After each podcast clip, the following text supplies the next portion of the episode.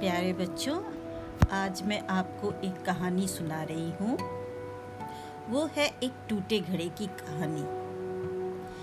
एक कुम्हार था, उसके पास दो घड़े थे।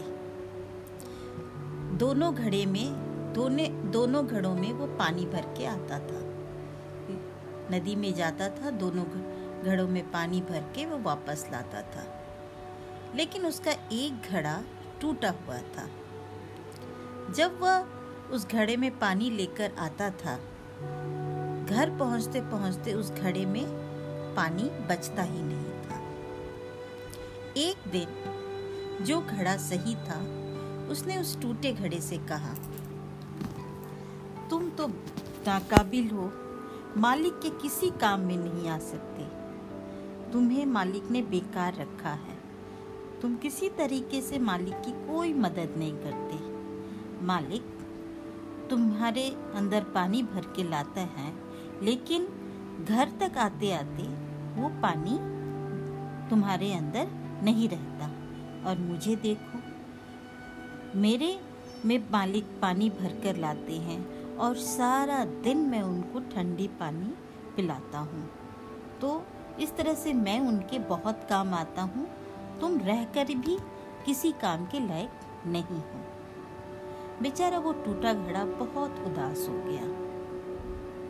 एक दिन उसने मालिक से पूछा कि मालिक, यह बताइए, मैं तो टूटा हुआ हूँ, लेकिन आप मुझे हर दिन ले जाते हैं, नदी में पानी भरकर वापस लाते हैं और वह पानी घर तक पहुँचते पहुँचते ख़त्म हो जाता है।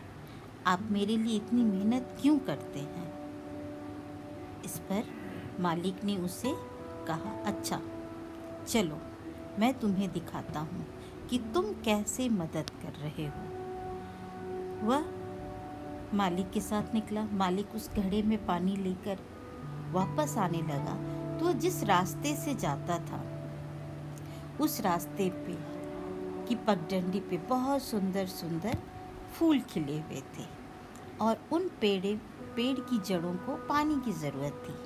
जब यह टूटा घड़ा में पानी धीरे धीरे आता था तो गिरते हुए जाता था, तो वह सारा पानी उस पौधों को मिलता था, जिसके कारण उस पौधों में बहुत सुंदर सुंदर फूल उगाए। मालिक ने कहा, तुमसे किसने कहा कि तुम किसी काम के लायक नहीं हो? देखो, तुम्हारे कारण ही इस पौधे में बहुत सुंदर सुंदर फूल आ गए हैं। इसलिए बच्चों, हर बच्चे के अंदर कोई ना कोई खूबी होती है।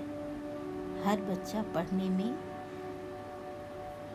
तेज नहीं होता, मेधावी नहीं होता, लेकिन उसे यह नहीं सोचना चाहिए कि मैं पढ़ने में अच्छा नहीं हूँ तो मैं किसी काम के लायक नहीं हूँ। उस बच्चे के अंदर कोई न कोई ऐसी खूबी अवश्य होती है और उस खूबी को पहचानना है। बच्चे, आपके अंदर भी कुछ न कुछ एक अलग खूबी होगी, उसे आपको पहचानना है और उभारना है। आप सामान्यतः देखते होंगे, आपकी कक्षा में अगर 40 बच्चे हैं तो कुछ बच्चे बहुत ही अलग और गुमसुम रहते हैं। तो आप सभी को उनके अलग थलग रहने और गुमसुम रहने का कारण जानना है और उसे उस कारण को जानकर बच्चे आपको उससे दोस्ती करनी है। दोस्ती करने के बाद अगर उस बच्चे के अंदर कुछ समस्या है तो उस समस्या का समाधान भी करना है।